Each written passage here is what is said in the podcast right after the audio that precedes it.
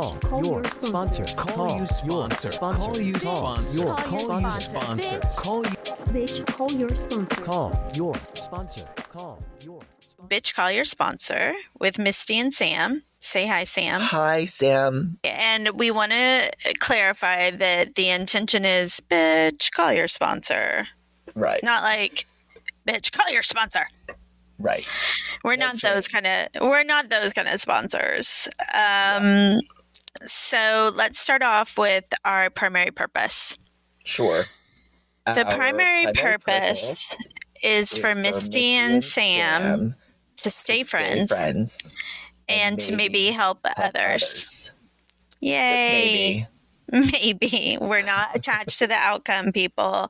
We are simply, Sam and I like to have meat and potato conversations about recovery and sobriety and Alcoholics Anonymous and the 12 steps. And combined, we have over 50 years' experience. And we do like the traditions and the anonymity. So we are choosing to just go by Misty and Sam and put Mm. out this podcast for people who um, have questions about sobriety and could benefit, or maybe not. We're just doing it to talk to each other, really. Yeah. Part of me is like, I was looking at this, um, our primary purpose. I almost Mm. maybe maybe we could. Part of me was thinking like, do is it stay friends or grow our friendship? Mm, I love You that. Yeah, Yeah. expanding. Yeah, Expanding. yeah. Because stay friends is like our primary purpose is that no matter what happens with this podcast, we don't lose each other, and that's like such a like ah, scary presumption, right? yeah, yeah. I like yours much better, much more positive take. What is the word though? Expand or grow? Grow. I like grow. Grow. Grow. Yeah. Grow Yeah. our friendship. Yeah. I'm going in with our first topic, which is since it is Bitch Call Your Sponsor, what is an AA sponsor? So sponsorship, my I would define a sponsor kind of like what the pamphlet says, like somebody that I could speak freely and confidentially with, I think is what the pamphlet says at some point.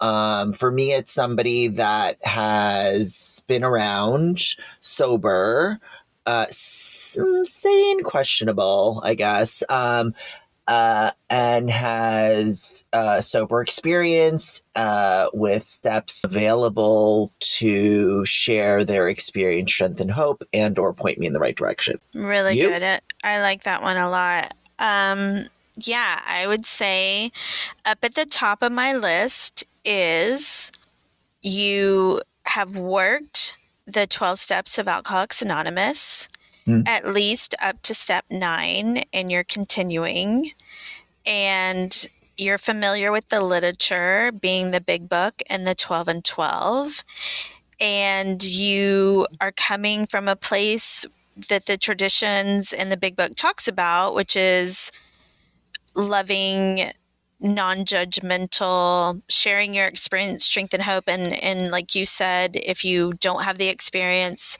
being willing to point me in the direction of someone who's willing to give me their experience, strength, and hope, maybe with something I'm going through. But it's not a dictator. A dictator slash disciplinarian.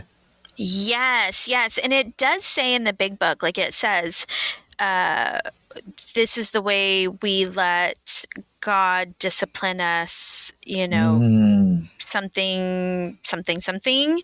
But Yes. it doesn't ever say that about sponsorship. no. But you know, uh, there is somebody. So I always, I always hear, and we still hear, right? Like if you want what we have, right? So finding somebody who has wants what we have, whatever. Um, but there is a place somewhere somewhere along the line. I heard someone share that in Living Sober, there's a section called "Availing Yourself of a Sponsor," and it kind of defines the parameters of uh, what uh, this type of relationship can look like. I have since hearing that have taken people that I work with. That's one of the first things we read together, just as form of conversation to ensure that we're kind of like aligned on what this relationship is. Mhm. Um, and uh, there is a, a place in that that it says, you know, uh, sponsors don't have scientific wisdom; they have their own experience, and they reach out to help, not down. Oh, that's good. What is what would down to help mean? that I'm above them, I'm better than, you know, um you know, I've heard like, oh, when I was, you know, ex sober, like this is what happens. Like, yeah, that's what happened to you. right. That may or may not happen to me, you know. It's when I found my first sponsor, it was uh, in a step meeting. They had expressed to me that you know the tw- a 12 step well done is when they stay sober or if i'm a sponsor is when i stay sober not when someone else gets sober because i'm not the higher power. I'm not their higher power. I have my own higher power. Mm-hmm. so i found that to be useful and freeing where there's not a lot of pressure Yeah, I like what you said earlier on about having an initial meeting with a sponsor, and you are so good about pamphlets. So I'm Mm, excited to have you do the admin and link our podcast to the pamphlets. Um, but I like to have an initial meeting with someone who asked me to sponsor them, have a coffee, and just kind of go over my style sponsorship, which is Mm. whatever you put into it is what you get out of it. I don't care if mm-hmm. you call me five times a week or once a year. If you call five times a week, you're going to get a lot out of it. If you call once a year, you're probably not. You can go around telling everyone I'm your sponsor and behaving however you want. I, I, I'm not attached to it. And I tell them I would like to not be placed on a pedestal because I will definitely fall and I tell them that I'm not there to be their mommy or hold their hand or to judge them. I have no interest in Hmm. that. And I will not read the text from the best friend or from the boyfriend and psychoanalyze it for you. I am your spiritual advisor and we can talk about the overview of it and what how we can apply the principles or the steps to the solution. But I I have no room for judgment or scolding and if that's what you find that you're familiar with and what you need from a sponsor, you're going to have to go elsewhere. Hmm. I love that you know that, and it's like so clear. And I love this um, pedestal situation because I think that that for me is so easy. You know, I mean, like if we just look at social media, it's like we're being trained to just be followers, you know, and Mhm. um, you know, I came from a very disciplinary mother, and so um, thank goodness um, that my higher power had a different vision for me coming in here because my first sponsor was very loving and kind and gentle.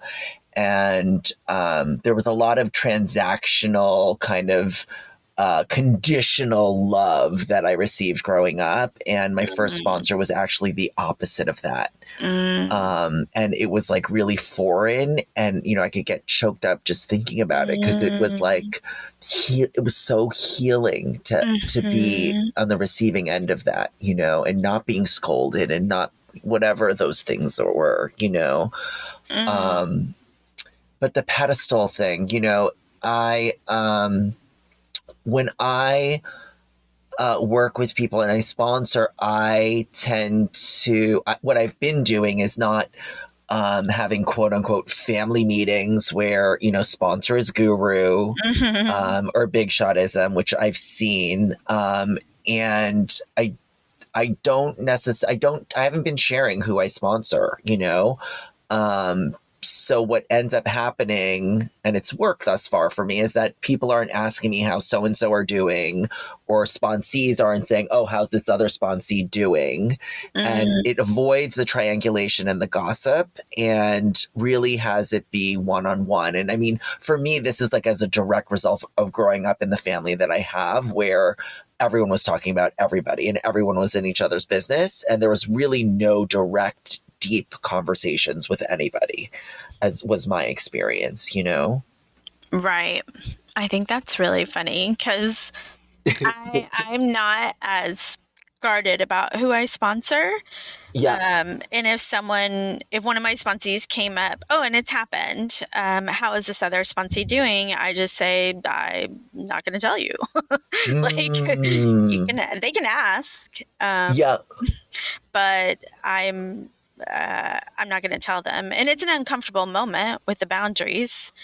Yes. Um, and once uh, once somebody has left the program and left me as their sponsor, I don't guard it as closely, right? Like I had Yeah. a sponsee that is now decided that she's no longer a member of AA and she's doing uh, psychedelics, and I get asked on a regular basis how she's doing, and I don't feel a need to protect her anonymity. She's doing great, by the Mm. way, but Mm. um, I, I no She's on her journey. Yeah, I'm no longer under that contract. Yeah. Well, you know, it's so this is why I love you, you know, and this is I think why we're also doing this is because we come from different perspectives and like in this moment what's coming up for me is like I t- tend to still be guarded to avoid those uncomfortable conversations. right? So like I don't have to necessarily have that boundary or you know have that, you know, um sharing where there's a boundary and have somebody else have an, their own experience you know and i actually i i see you kind of like as that ninja in a way you know where you're able to be like not going to share about it you know and you know i've i think prevented that potential discomfort by just having doing it the way i'm i've been doing it where for me it's not a right or wrong it just is i actually see how it's also prevented me from growing in that sense of defining a boundary you know Yeah, I think that's a really good point because this is okay. This is what I think. If you walk into the rooms of AA and you want to get sober, I feel like the biggest thing to get out of it is to know yourself and to be true to yourself and to meet yourself where you're at. Right. So if you're like, Mhm. hey, that's great that you just say no, but I come from my family of origin and it's automatic that I would feel like I need to tell them. So I set this boundary of not telling. It's like that is knowing yourself. That is knowing your Mm. limits. That is being true to yourself. That is setting yourself up for success because you know who you are and you know what works for you. And that to me is practicing the principles in all of our affairs. That to me is working your program. Hmm. Thanks for that perspective. I um I also like this thing about this spiritual advisor, Mm. um, which you mentioned, and um, share more about that. Well, it didn't come naturally. Like, it's not like I walked in the doors of AA, which is not the hotbed of mental health, and said, I now have principles and traditions and a spine, and mm. I will now take all of ye through my amazing. I wouldn't be here, right? Like, I was sleeping on tile floors next to porcelain pots and with every person that moved. Okay, so that's how I got here. It wasn't the debutante ball. And my first round of sponsorship was um, don't say this in a meeting, don't wear that, don't date him, Mhm. you need to do this, you need to call me more often. I mean, it was a power trip and it went straight to my head. And it was about three years in when I had a sponsor that said, Hey, Misty, you need to stop going out with these guys and who are newcomers and you know i'm going to fire you if you do it again Part 2 tomorrow. Your sponsor. Call Call you your sponsor. sponsor. Call you sponsor. Your Call you sponsor. sponsor. Call you Bitch, call your sponsor. Call your sponsor. Call your sponsor.